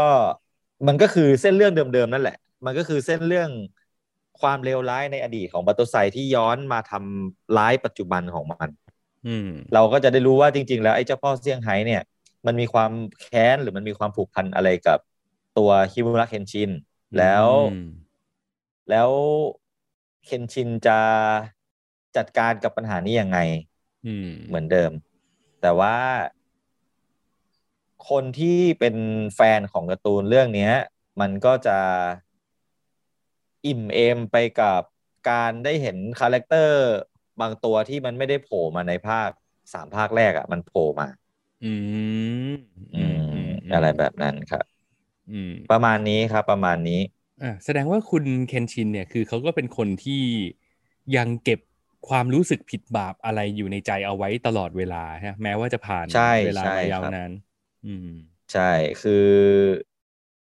สิ่งเดียวที่เขาคิดเลยก็คือเขาจะปกป้องคนได้ มากเท่าที่เขาเคยฆ่าไปได้หรือเปล่าอืมอืมแล้วก็มันยังมีบางบางบางอย่างที่ยังเป็นความลับที่อยู่กับตัวเขาที่เขาไม่เคยเปิดเผยให้ใครได้รู้มาก่อน ความรู้สึกผิดบาปที่มันมาพร้อมกับแผลเป็นบนแก้มของเขาอืมอืมภาคนี้ก็จะเป็นเหมือนเฉลยว่าอะไรที่เคนชินมันแบกเอาไว้อยู่นอกเหนือจากการที่เคยเป็นมือพิฆาตมาก่อน อืม ครับอะประมาณนี้ น่าสนใจ สามภาคแรกมีให้ดูใน Netflix ปะวะ มีครับ ตอนนี้สามารถดูเรียงกันรวดสี่ภาคทีเดียวได้เลยโอ้เนี่ยสุดยอด โอเคอืมเดี๋ยวไปตามดู ก็พอครับๆกับดูซีรีส์ใช่ใช่ใช่ แต่มันเออมันจะตอน มันเรื่องแล้วประมาณชั่วโมงสี่สิบเองครับ อืม เฮ้ยอืมได้ สู้ได้ มันยาวกว่าซีรีส์นิดเดียวเองเออใช่ แล้วก็อ่า มาถึงความ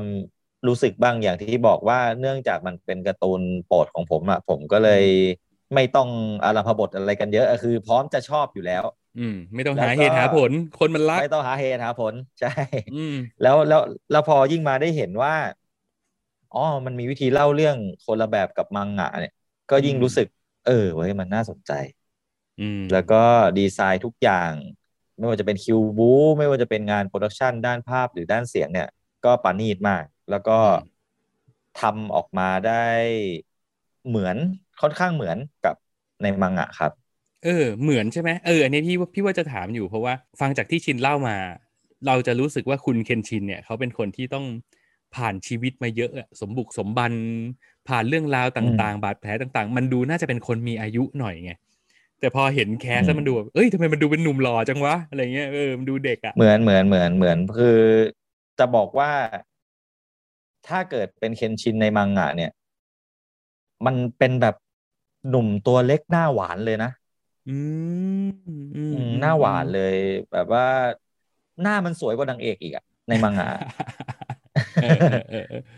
อืมโอเค แต่ว่าแต่ว่าแต่ทีเนี้ยก็ต้องบอกว่า อันเนี้ยผมชินไม่รู้ว่ามันเป็นข้อดีหรือข้อเสียนะ แต่ด้วยความที่มันพยายามจะ หนีจากมังงะมาให้มันอยู่ในโลกของความเป็นจริงมากที่สุดอะครับอืมคือในฐานะ อันนี้ส่วนตัวชินเองนะอืมชินรู้สึกว่าปลื้มแค่เคนชินตัวเดียว ที่เหลือที่เป็นอืมตัวละครเอ่อตัวตัวละครรายล้อมเนี่ย ถ้าเกิดเราเราอินกับตัวละครพวกนั้นในมังงะมาเนี่ย มาดูเรื่องนี้อาจจะผิดหวังได้อืมยกตัวอย่างเช่น ตัวละครที่เป็นเพื่อนรักเพื่อนตายของ เคนชินเนี่ยชื่อซาโนสุเกะเนี่ยซาโนสุเกะมันจะ character เหมือนแบบนักเลงหัวไม้ไล่ตีไล่ต่อยคนเข้าไปทั่วอะไรแบบเนี้ยครับอืมจนกระทั่งได้มาประมือกับเคนชิน แล้วก็เลยมาเป็นเพื่อนรักกันอืมในการ์ตูนเนี่ยซาโนะเนี่ย มันจะเหมือนเป็นเพื่อนที่พึ่งพาได้อะเป็นคนที่มีวิชาติดตัว มีท่าไม้ตายมีอะไรของตัวเองอย่างเงี้ยแต่พอมาเป็นเวอร์ชัน live action เนี่ยไอ้ตัวละครซาโนะเนี่ยมันกลายเป็นตัวที่ทำให้ผมรำคาญมากเลยอ่าอ่า ไปทีไรก็ไปเป็นตัวถ่วงเออะโวยวายไปต่อยกับใครเขาก็โดนเขายำกลับมาอะไรแบบเนี้ยแล้วไม่ทั้ตงๆลที่กมันเป็นด้วตัยวละครโปรดของเรา ไม่อืมตลกด้วยฝืดอืมตลกฝืดอะไรแบบเนี้ย อืมอืมอืมซาโนะเนี่ย เป็นตัวละครที่ถ้าใครอ่านมังงะมาแบบเดียวกับผมเนี่ย ผมว่ามันเป็นตัวละครที่รัก เป็นอันดับต้นๆของเรื่องเลยคือการ์ตูนเรื่องเนี้ยด้วยความที่ว่าอ่ามัน design character ออกมาดีมากอะเฮียตอนเป็นมังงะ เพราะฉะนั้นตัวร้ายอย่างชิชิโออะอืมมันก็ยังติดอันดับแบบตัวละครที่แฟนการ์ตูนเรื่องนี้นิยมแบบบางเล่มเนี่ยแซงเคนชินไปอีก คือในสมัยนั้นน่ะ ทุกทุกท้ายเล่มอะ มันจะมีเหมือนแบบจัดอ่าสิบอันดับจัดอันดับใช่อืมบางครั้งตัวละตัวร้ายก็ขึ้นไปแซงอ่าบางครั้งไอ้ซาโนะก็ขึ้นไปแซงอะไรแบบเนี้ยแต่ว่าพอมาเป็น live action แล้วซาโนะนี่โห เอาของผมมายำซะเละเทะไปหมด เออเออเออรูโรนิเคนชิน The Final ภาคเนี้ยครับ มันเหมือนอืมกับ มันเหมือนกับมันก็ยังไม่ได้เล่าในมังงะที่แบบจบร้อยนะ มันเหมือนเล่าแค่แบบไม่กี่เล่มของมังงะอีก ผมก็เลยไม่แน่ใจว่าในอนาคตเนี่ยจะมีภาคต่อหรือเปล่า แต่ตั้งชื่อว่า The Final แล้วนะเอ้าเวลาเวลาเราทำงานส่งลูกค้าเราตั้ง final แล้วเรายังตะกลับต้องกลับมาแก้เลย Final after comment Final edit after comment Final Edit After Comment สองเห็นไหมผมผมถึงบอกไงอืมว่า final มันไม่มีจริง อืมเฮ้ย final อะไรแก้สี่ห้ารอบ เฮ้ย แต่ไม่แน่ เพราะว่าด้วยความที่มันเป็น live action อะมันต้องเผื่อการแก่ตัวลงของนักแสดงด้วยไง อ่า เออ เรื่องนี้ก็กำลังจะบอกว่า อืม นักแสดงที่เล่นรับบทเป็นรูโรนิเคนชินเนี่ย พออมมาในภาค The Final เนี่ย แก่ลงอย่างเห็นได้ชัดเลยครับ อืม นั่นสิครับ อืมใช่อืมเนี่ยเนี่ยมันเรื่องก็คนี้งก็ต้องไฟนอลจริง ๆ แล้วแหละ ไม่งั้นมันต้องไปเขียนเรื่องให้เป็นแบบในวัยแก่ๆไปกว่านี้อะมันต้องเป็นอินเดียนาโจนส์อะที่มันมันต้องแก่ไปเรื่อยๆอะอืมอืมอืมอืมถ้าเขาทำ live action ให้จบตามมังงะได้เนี่ย ผมว่า คนที่อ่านมังงะมาจะป ลื้มใจมากเลยนะ เพราะว่าในมังงะมันมันจบได้สรุปทุกอย่างแล้วก็ service แฟนๆ ที่ตามดูการต่อสู้เนี้ยมาได้ค่อนข้างลึกซึ้งแล้วก็ประทับใจมากนะครับโอ้หาได้ยากนะ มังงะที่จบแล้วแบบ landing สวยๆ อิ่มเอมหัวใจขนาดนี้landing landing สวย landing สวยเรื่องนี้ เออเออเออหายากหาครับยากโอเค ได้ครับ เดี๋ยวจะไปอืมติดตามดู สรุปว่าแนะนำแรงๆ อีกเช่นกัน แนะนำแรงๆ ครับ อืมวันนี้มีทั้งนักสืบเกาหลี มีปายหยีเกาหลี มีซามูไรญี่ปุ่น และมีเจ้าพ่อเซี่ยงไฮ้ไม่มีฝรั่งสักตัว มาทางเอเชียเอเอออวันเมื่อนี้กี้ผมไปผมไปติด ผมไปติดใจคำว่าปลาหีเกาหลีมากเลยอ้าวทำไมวะคุณเล่ามาเอง ผมผมแบบรู้สึกว่าออกเสียงคำว่าปลาหีเกาหลีแล้วมันเออมันมันสะใจดีเฉยๆไม่มีอะไรคุณลุ้นให้ผมผันวรรณยุกต์ผิดเหรอะอืมครับ อะโอเค และนี่ก็คือทั้งหมดที่เราได้ไปโดนกันมาในรอบสัปดาห์นี้นะครับ บอกไว้ก่อนวันนี้เราไม่มีช่วงดูไว้ไม่โออีกแล้ว เพราะว่าเราขาดกันไปหนึ่งคน เพราะฉะนั้นยกให้เป็นหน้าครับที่ของคุณโอมในอาทิตย์หน้า คุณโอมถ้าฟังครับผมอยู่ เตรียมตัวให้พร้อมนะครับทำกันบ้านมาด้วยนะครับ ครับ อะคุณมีอะไรฝากถึงคุณโอมหน่อยไหมเขาเป็นคนไม่ค่อยทำกันบ้านอะ เราเมาส์เขาไว้ตรงเนี้ยเขาฟังไม่ถึงหรอก ไม่ถึง โอ้เออเริ่มเริ่มจากนาวินาทีที่ศูนย์ถึงวินาทีที่สี่สิบห้าเนี่ย ถ้าเราเมาส์มันมันก็ไม่ได้ยินแล้ว เออ คนสมาธิสั้นอืม คุณโอมเนี่ยเขาเวลาเขาป่วยหรือเขาอะไรพวกเนี้ยเขาจะแบบออนแอร์เขาจะต้องการคนดูแลเอาใจใส่ประคบประหงม ผมรู้จักเขามาดี ผมก็เลยอวยพรขอให้เขาโชคดีหายไวๆไปในไลน์ส่วนตัวไปแล้ว อืม อืมอืมครับ ก็เป็นคนกังเงากังงอดอะนะ เพราะฉะนั้นคุณผู้ฟัง คุณผู้ฟังก็เข้ามาเมนให้กำลังใจเขาได้นะครับ เผลอๆ จังหวะที่คุณผู้ฟังได้ฟังพอดแคสต์ EP นี้ ออกอากาศไปเนี่ยเขาอาจจะยังกังเงากังงอดอยู่ก็ได้ที่ยังแบบงอแงตีโพยตีพายไม่หายไข้สักทีอะไรอย่างเงี้ยอืมคนมันเลือดน้อยตัวบางมันต้องการกำลังใจเยอะๆเออโอเค อะครับ และทั้งหมดนี้ก็คือสิ่งที่เราไปโดนกันมา ขอบคุณที่ติดตามฟังกันถึงตรงนี้นะครับ ถ้าเกิดมีอะไรอยากจะแนะนำติติงตักเตือนก็เชิญได้ที่เพจ Facebook ของ Minority ได้เลยนะครับ หรือจะมา คอมเมนต์ที่ช่องคอมเมนต์ในบล็อกดิใน YouTube ช่อง Wonder Lama ใต้คลิปของเราก็ทำได้นะจ๊ะ ฝากติดตามกดไลค์กดแชร์กด Subscribe กด Follow กันไว้ในทุกช่องทางที่คุณถนัด ถ้าฟังเราแล้วรู้สึกถูกใจชอบใจอะไรยังไงก็ฝากบอกต่อฝากแชร์ไปเยอะๆด้วยนะครับ และในวันนี้ครับก็ขอจากกันไปแต่เพียงเท่านี้ สวัสดีครับผม สวัสดีครั